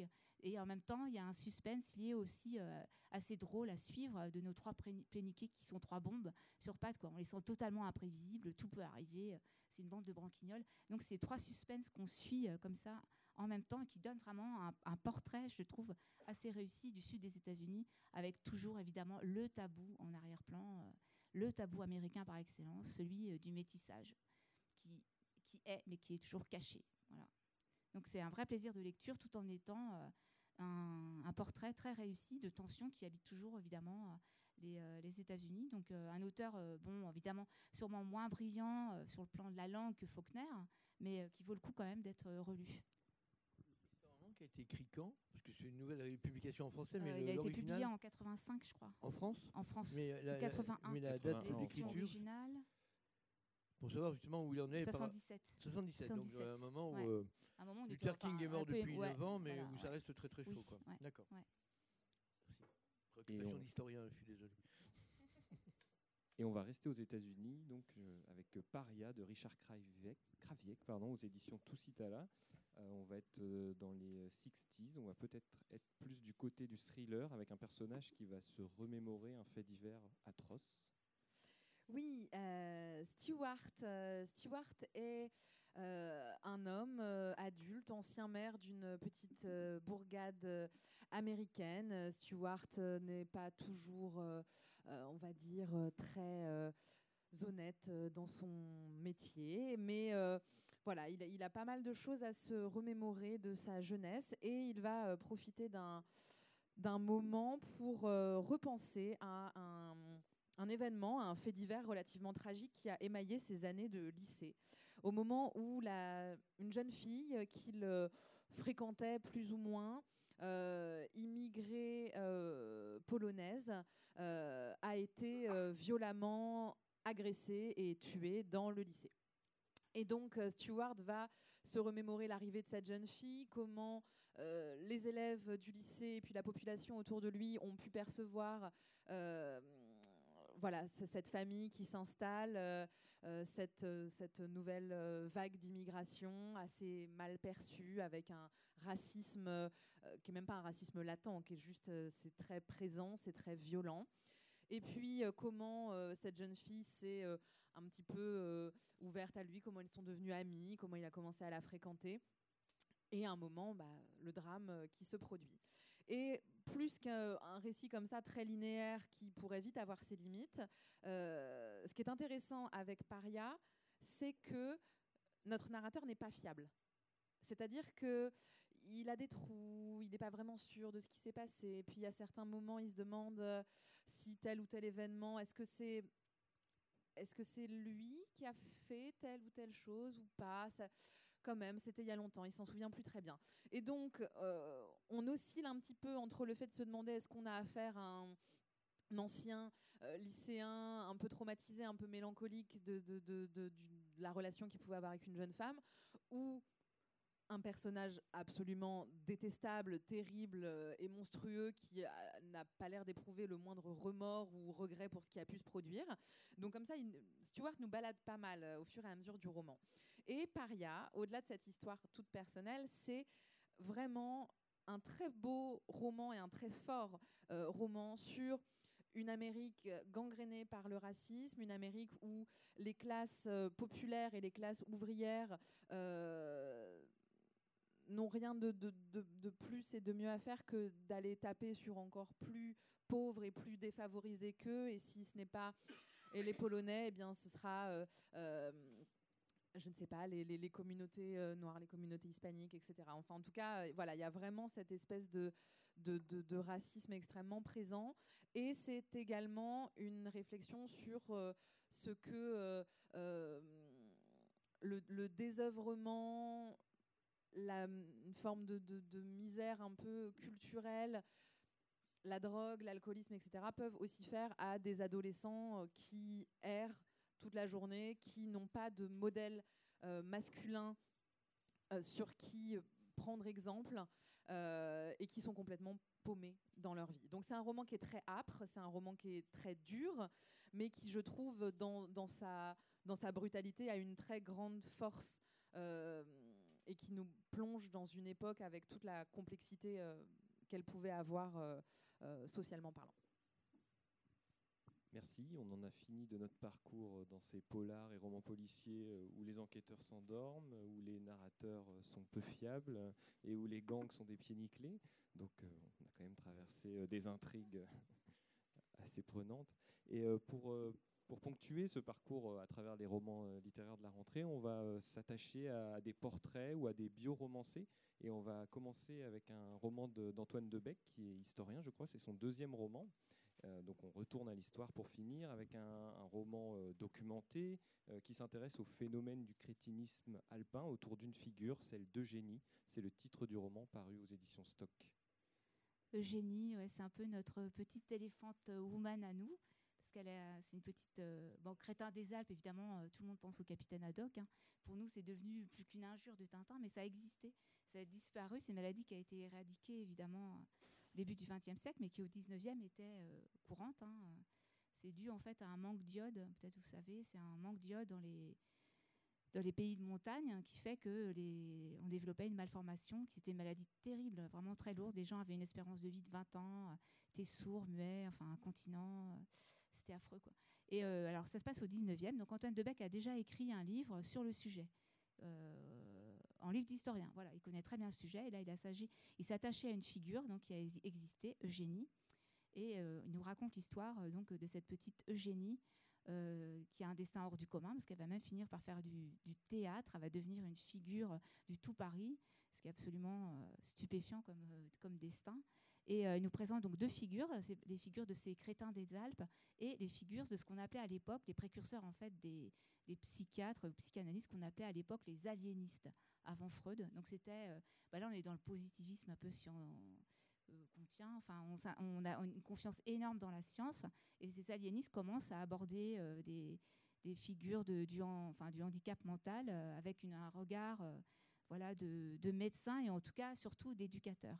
Voilà, donc ils veulent, ils prétendent soigner, éduquer, éradiquer toutes ces, toutes ces, toutes ces pathologies. Donc ça va de bon, la figure de comment de l'hystérique qu'on connaît bien, hein, qui a été souvent euh, un personnage qui est devenu un personnage de roman maintenant. Et on s'intéresse aussi euh, à ces crétins des Alpes. Donc ils vont mener une expédition euh, voilà, pour aller chercher des crétins des Alpes qui ramènent à, l'hôpital la, Salpêtrière. Et ils pensent.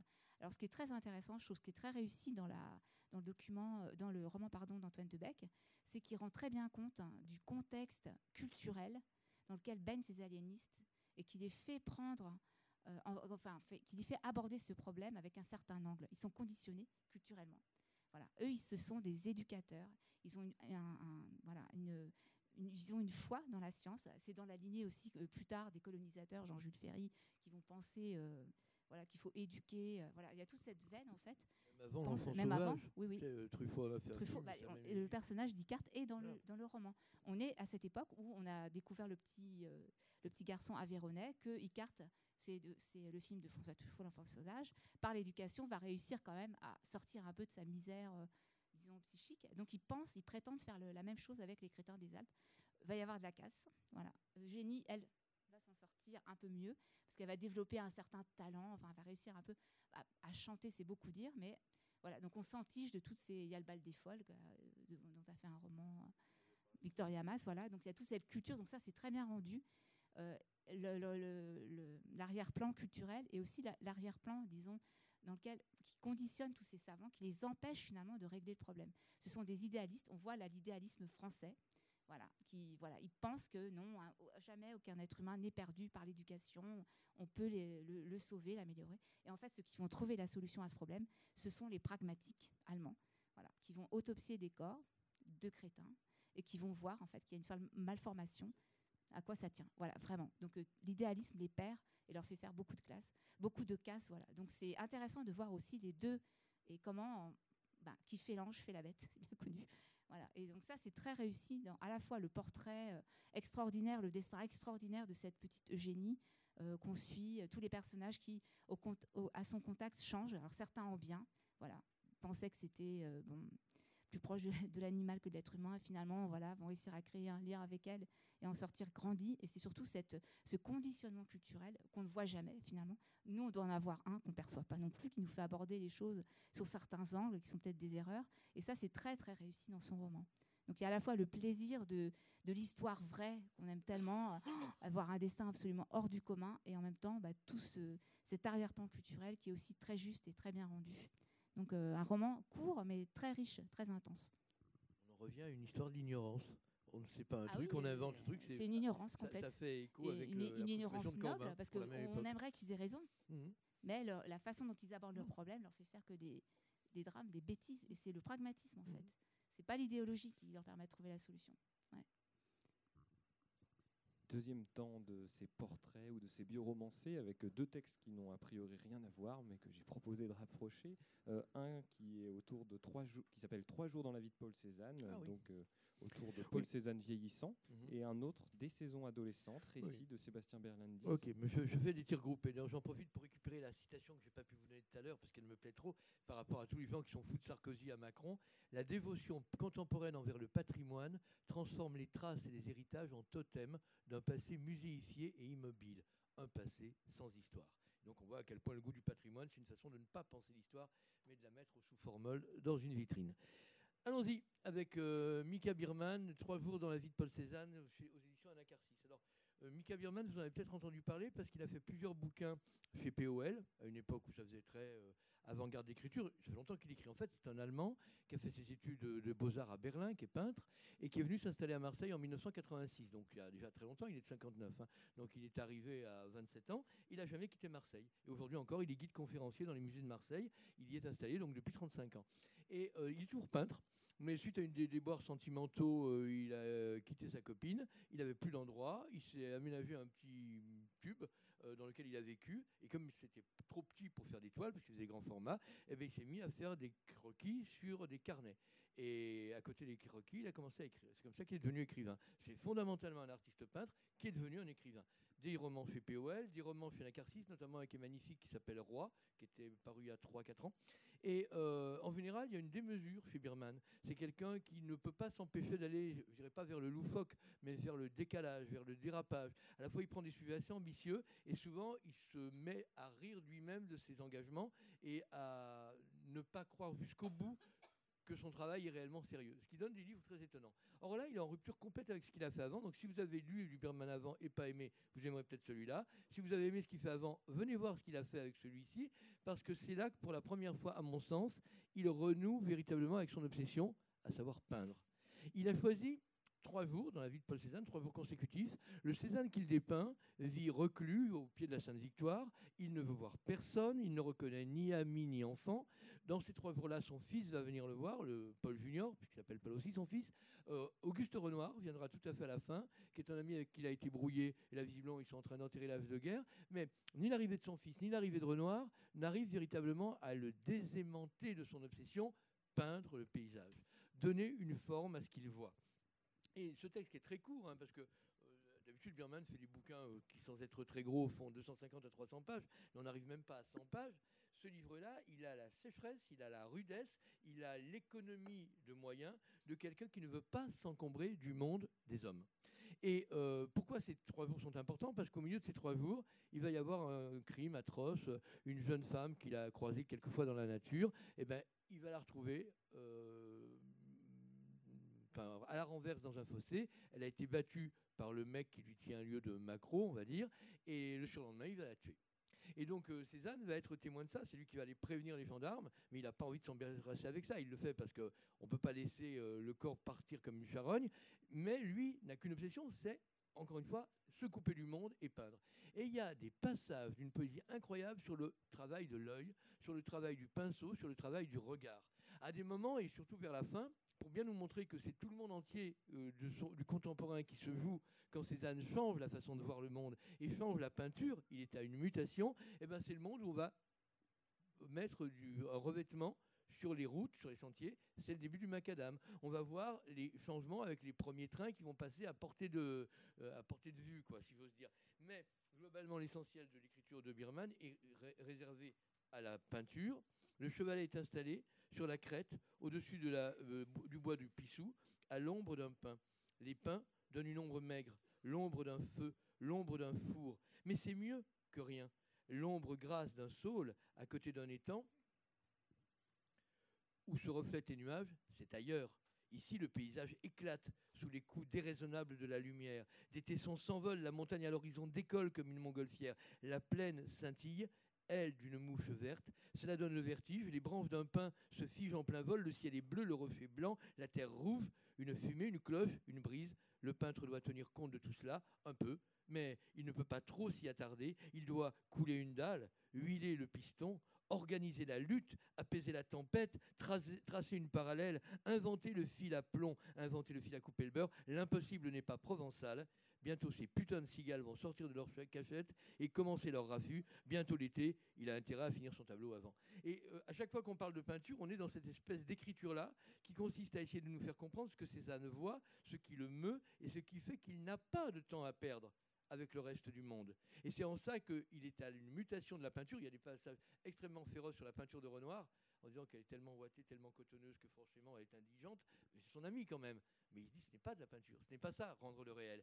Et dans ce tout petit livre, on comprend grosso modo comment on bascule d'un figuratif qui se veut exemplaire mais que la photographie va disqualifier, avec un retraitement du réel dont l'homme est presque à peine l'invité. Ce qui compte, c'est les éléments. Et là, on n'a pas forcément besoin des hommes qui sont forcément décevants. Il y a un passage où il dit euh, Quand l'homme est dans le paysage, il pue. Paysage sans odeur. Voilà, pour Birman. Et alors là, ça n'a pas beaucoup de rapport, quoique. Parce que euh, Sébastien Verlandis, vous le connaissez peut-être, c'est son cinquième livre. Les quatre premiers étaient publiés au chez Stock, dans la collection La Forêt pour les trois premiers que dirigeait Brigitte Giraud, qu'il avait invité à écrire. Il est professeur de philosophie à Lyon. Et euh, comme Brigitte Giraud a quitté Stock, puisqu'elle ne s'entend pas du tout avec Manuel Carcassonne, l'actuel directeur, depuis la mort de l'ancien directeur historique, euh, dont je m'en le nom, Jean-Marc Roberts, euh, Berlandis fait encore un livre chez Stock, mais plus dans la forêt qui n'existait plus, la collection verte, mais dans la bleue, classique. Et là, il est passé chez Actes Sud, dans la collection Un lieu où aller. Et alors, Berlandis a eu cette idée assez saugrenue. Quand je dis qu'il y a un lien, c'est que là, on est en train de comprendre en quoi la peinture est absolument unique pour rendre le monde. Chez Berlandis, c'est la photo. Si vous avez lu ses quatre premiers livres, notamment un qui s'appelait euh, Mort, qui racontait sa, son enfance dans le massif des Morts, son adolescence, on va dire, dans le massif des Morts, vous savez que tous ces livres étaient entourés d'un bandeau où il y avait une photo qu'il a pris lui-même. Parce qu'en fait, il voit le monde à travers l'œil d'un appareil photo. Et là, il est prof de philo, et il dit en fin d'année à ses élèves, un mois avant la fin, euh, demain, vous venez avec votre plus beau papier, et vous allez me raconter, si demain vous devez perdre la mémoire, et que vous ne devez garder qu'une image, qu'un moment de votre mémoire jusqu'à maintenant, et c'est des ados qui ont 16-17 ans, hein, que serait le moment que vous garderiez comme le seul euh, viatique de votre vie d'avant. Et euh, c'est optionnel, les gamins qui ne veulent pas le faire ne le font pas. Mais 35 gamins ont joué le jeu, qui sont tous crédités à la fin. On a le nom de tous les, gamins. Et c'est lui qui réécrit les souvenirs des enfants, sans doute en les transposant un petit peu, mais seulement un petit peu. Il y a une vraie unité d'écriture. Mais globalement, on va rentrer dans l'imaginaire de 35 adolescents, pour ça que ça s'appelle des saisons adolescentes, qui ont gardé un souvenir, qui est soit lié à un lieu, soit lié à un moment, soit lié à une histoire familiale, soit lié à la rencontre de parents qu'ils n'ont jamais vus ensemble parce que l'un était déjà mort ou déjà parti. Donc c'est assez saisissant parce qu'on voit comment l'adolescence, c'est terriblement difficile à écrire et à faire écrire, qui est déjà qui courait déjà dans les bouquins de Berlandis quand il parle de sa propre adolescence. Là, c'est des éclats d'adolescents en vrac qui choisissent d'où ils viennent ou d'où ils vous auraient voulu venir.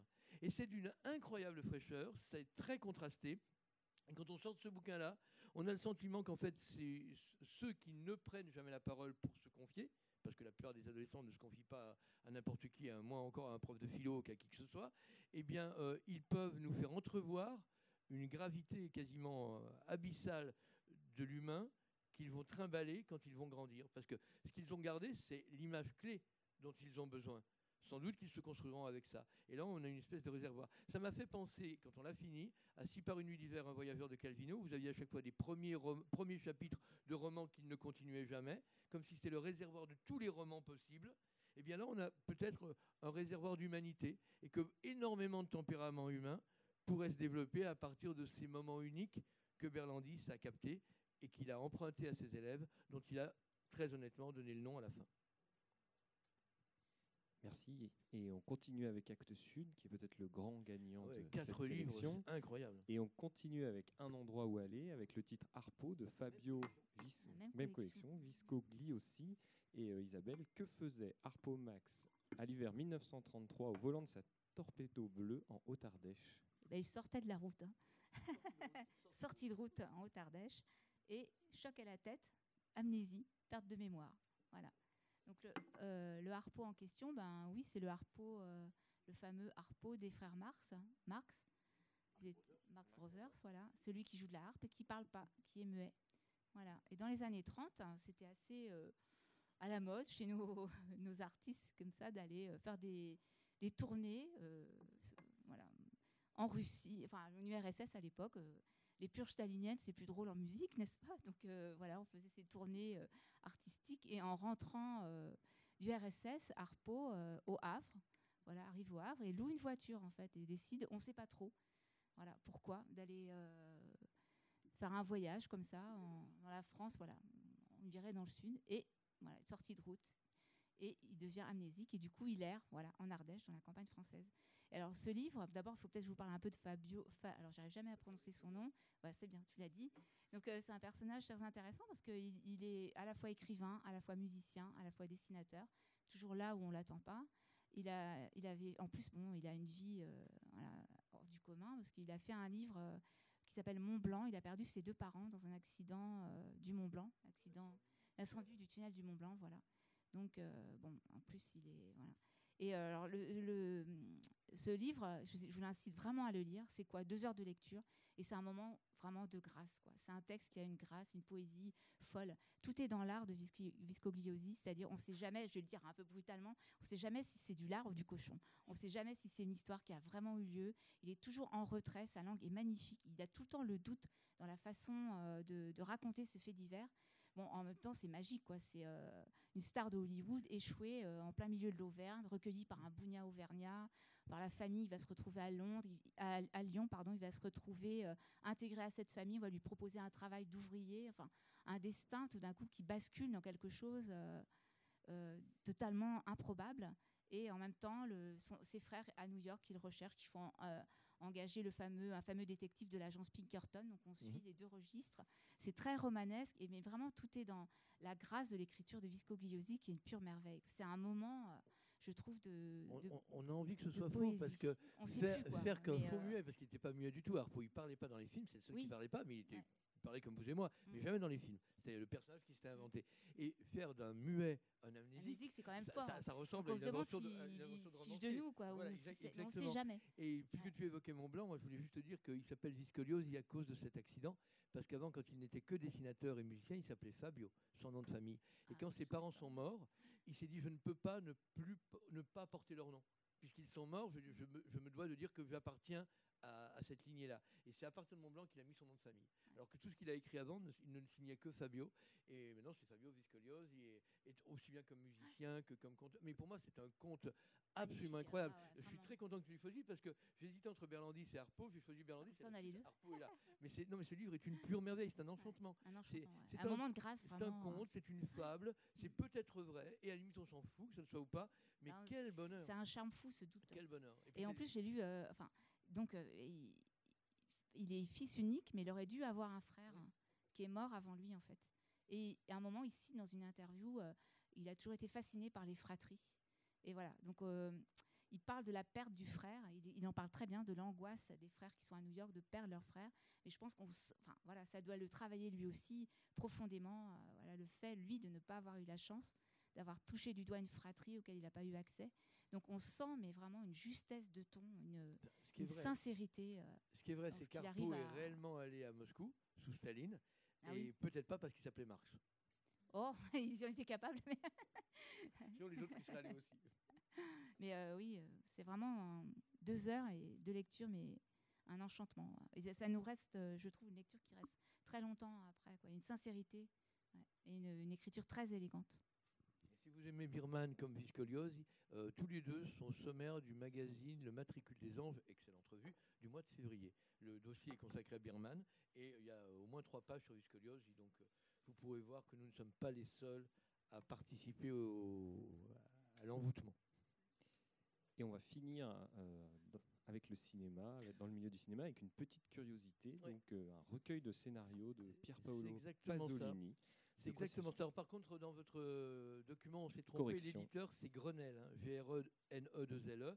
Ce qu'on vous a donné comme éditeur, c'est le deuxième des trois scénarios qui sont édités là. Les trois scénarios, c'est La Ricotta, La Terre vue de la Lune et Qu'est-ce que c'est les nuages? Ce sont en fait des courts-métrages. Il faut dire que Pasolini a fait un premier film en 1961 qui s'appelait Acatone et il mettra un certain temps avant d'aller vers d'autres longs-métrages qui seront en général plus grand public. Le premier film qu'il fait Acatone et comme les premiers courts-métrages, c'est plutôt euh, un laboratoire, ce qu'on appellerait maintenant des travaux spécifiquement d'arrêt d'essai.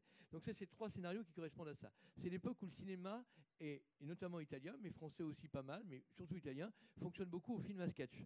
C'est-à-dire qu'il y a des histoires assez brèves, puisqu'il y a trois, quatre réalisateurs qui participent à la même sortie cinématographique. Donc ce sont trois courts-métrages que Pasolini a réalisés, que vous pouvez voir dans les intégrales Pasolini. Ce sont des courts-métrages avec le même titre, hein, mais qui n'avaient jamais été édités. Alors l'édition des textes, des scénarios, a été faite à Milan chez euh, Garzanti en, en, 2005. Et là, ça nous est enfin traduit 15 ans après. Alors, je ne vous citerai pas les traducteurs, même si on devrait le faire, parce que là, ils sont 15. Alors, je peux vous dire la femme qui a coordonné ça et qui n'a pas participé à la traduction, elle s'appelle Lucie Comparini. Mais sinon, vous avez les 15 auteurs qui se sont mis à traduire ces trois scénarios. C'est vous dire que la langue de Pasolini, d'une part, elle est particulière parce qu'il utilise parfois certains dialectes pour montrer la réalité sociale différente des uns et des autres. Et donc, il faut, pour donner une cohérence à tout ça, être sensible à toutes les intentions, et Dieu sait qu'elles sont abyssales de virtuosité, dans la prose de Pasolini. Alors, deux, mots, trois mots quand même sur les trois courts-métrages. Le plus connu, c'est La Ricotte, vous connaissez peut-être le thème. C'est un tournage qui a lieu euh, dans une reconstitution de la Passion du Christ. Donc il y a le Golgotha, il y a euh, le Christ, le bon larron, le mauvais larron. Le bon larron, il est gentil comme tout, il a sept enfants, il cherche le panier repas auquel il a droit parce qu'il veut le donner à sa femme et aux gamins, parce que lui, il n'a pas le droit de manger puisqu'il va être crucifié. Et enfin bon, je vous passe l'intrigue. Simplement, juste avant de tourner, il meurt d'indigestion parce que la ricotte. Donc euh, c'est l'espèce de vertige pasolinien tout le temps, euh, l'interdit, la transgression, la punition qui vient mais qui quasiment échappe à un éclat de rire. La deuxième partie, la Terre vue de la Lune, c'est vraiment un, court métrage. Encore une fois, vous pouvez les voir parce qu'ils existent, mais vous pouvez bien sûr les lire. Euh, c'est du surréalisme là je pense, euh, ça vient bien après Viscoliose, pas sur le réalisme à la breton, où on va inventer une règle et on va la subvertir pour montrer qu'on est capable de jouer. C'est ce qui vient des contes populaires, c'est ce qui vient de la fable, ce qu'on trouvera après dans ses contes de Canterbury, dans son Décaméron ou dans ses Mille et une nuits. Simplement, ça dérape. Et ça dérape pour quelque chose de, complètement foudingue. C'est le même binôme du grand acteur et du jeune acteur qu'on va retrouver dans la plupart des films à suivre de Pasolini, qui vous là. Et ces deux, autres, ces deux gars-là, on va les retrouver aussi dans Qu'est-ce que c'est les nuages, qui est une variation extraordinairement féroce sur Othello. Othello et Iago sont deux personnages, c'est un théâtre de marionnettes. Pour deux que trois scènes, on se rend compte qu'on est à Naples, mais c'est jamais vraiment dit dans le film. Mais bon, pour les gens qui ont les yeux là où il faut, on sait que c'est Naples, mais pratiquement tout est en intérieur. Et Iago comme Othello sont présentés comme des êtres abominables, et l'un et l'autre. Le traître qui euh, euh, fait que Desdemona va être mise à mort, mais Othello aussi. Ce qui fait qu'à la fin, le public en a marre, c'est un théâtre de marionnettes. On prend les marionnettes et hop, on les balance à la poubelle. Et les deux marionnettes, pantelantes, ramassées par les boueurs, vont à la fin voir le ciel. Et enfin trouver un apaisement. Bon, ça c'est très pasolinien, encore une fois. Allez voir les films si vous pouvez, je pense que certains doivent être visibles sur YouTube, mais ce qui est formidable, c'est quand vous les lisez, parce que vous vous rendez compte que sans les images, la poésie de Pasolini, c'est un immense poète Pasolini, en, plus d'être un essayiste et un romancier, eh bien vous la retrouvez là, alors que les images vous manquent. Mais elles ne vous manquent pas vraiment parce que dans les mots, il y a tout ça. Ça faisait 15 ans qu'on attendait la sortie de ces textes en français. C'est fait, c'est un éditeur assez confidentiel. C'est la raison pour laquelle je voulais quand même que dans une rentrée décalée, vous sachiez, si vous aimez Pasolini, que ce texte-là, et j'en profite puisqu'on parle des grands morts, pour vous signaler qu'il y a un inédit de Mishima qui vient de sortir chez Gallimard, et ça aussi, si vous aimez euh, tout ce que vous connaissez de Mishima, ne loupez pas l'inédit qui s'appelle Une vie à vendre, je crois. Je suis pas très sûr, mais je crois que c'est ça. C'est chez Gallimard. Voilà. c'est pour parler des grands anciens et des grands morts. Parfait. On a, on a évoqué 20 titres sur les 480 euh, de la rentrée littéraire. On a encore euh, quelques minutes si jamais certains d'entre vous veulent revenir sur une lecture qu'ils ont partagée avec nous ou s'ils veulent évoquer un autre titre. C'est jamais facile de passer. Inventez-nous un, dans, polar dans tout, Dans tous les cas, euh, ce qui est possible, c'est de nous envoyer euh, des coups de cœur de cette rentrée afin qu'on les partage tous ensemble ensuite par mail. Donc n'hésitez pas, on pourra les compiler et faire un petit livret. Et pendant que j'ai encore la parole, je me permets aussi euh, de vous inviter demain à un rendez-vous qui s'appelle Parlons BD, où on fait peu ou prou la même chose, mais sur les nouveautés BD. Ça sera à 17h30 au sixième étage de la bibliothèque. Quelqu'un a un dernier mot, un dernier coup de cœur? Merci beaucoup. sinon, on ne les a pas commentés, je ne veux pas les commenter, mais on vous a ah signalé immémorial. Il se trouve que depuis le début de l'année, on a perdu de très grands noms. À 80, presque 17 ans, Jean Delumeau. À 90 ans, George Steiner. Des gens qu'il faut absolument lire. Il y a des compiles, il y a des gros bouquins qui reprennent plusieurs de leurs titres. J'en ai choisi certains au, enfin, au hasard, ceux que j'aime beaucoup, mais vous pouvez en lire d'autres. Guillotta, qui est mort à 80 ans, un immense écrivain aussi, pas forcément facile, mais justement, ça vaut le coup d'y aller. Et puis très récemment, et on en parlait encore au mois de, novembre, parce que c'est un des romans de la rentrée qui a manqué à voir le Goncourt, La Terre Invisible, Hubert Mengarelli, qui est mort très tôt, beaucoup trop tôt, et qui était un écrivain fabuleux. Donc tous ces gens-là, quand ils sont morts, vous vous êtes dit, mais mince, je les ai jamais lus ou pas assez lus. Euh, les oubliez pas, parce que ça, c'est vraiment des très très grands noms. On vous parle de plein de livres. Ils resteront, ils resteront pas, au moins ils nous feront plaisir. Mais ces gens-là, euh, il faut que vous les ayez parcourus au moins une fois. Merci à tous, bonne soirée.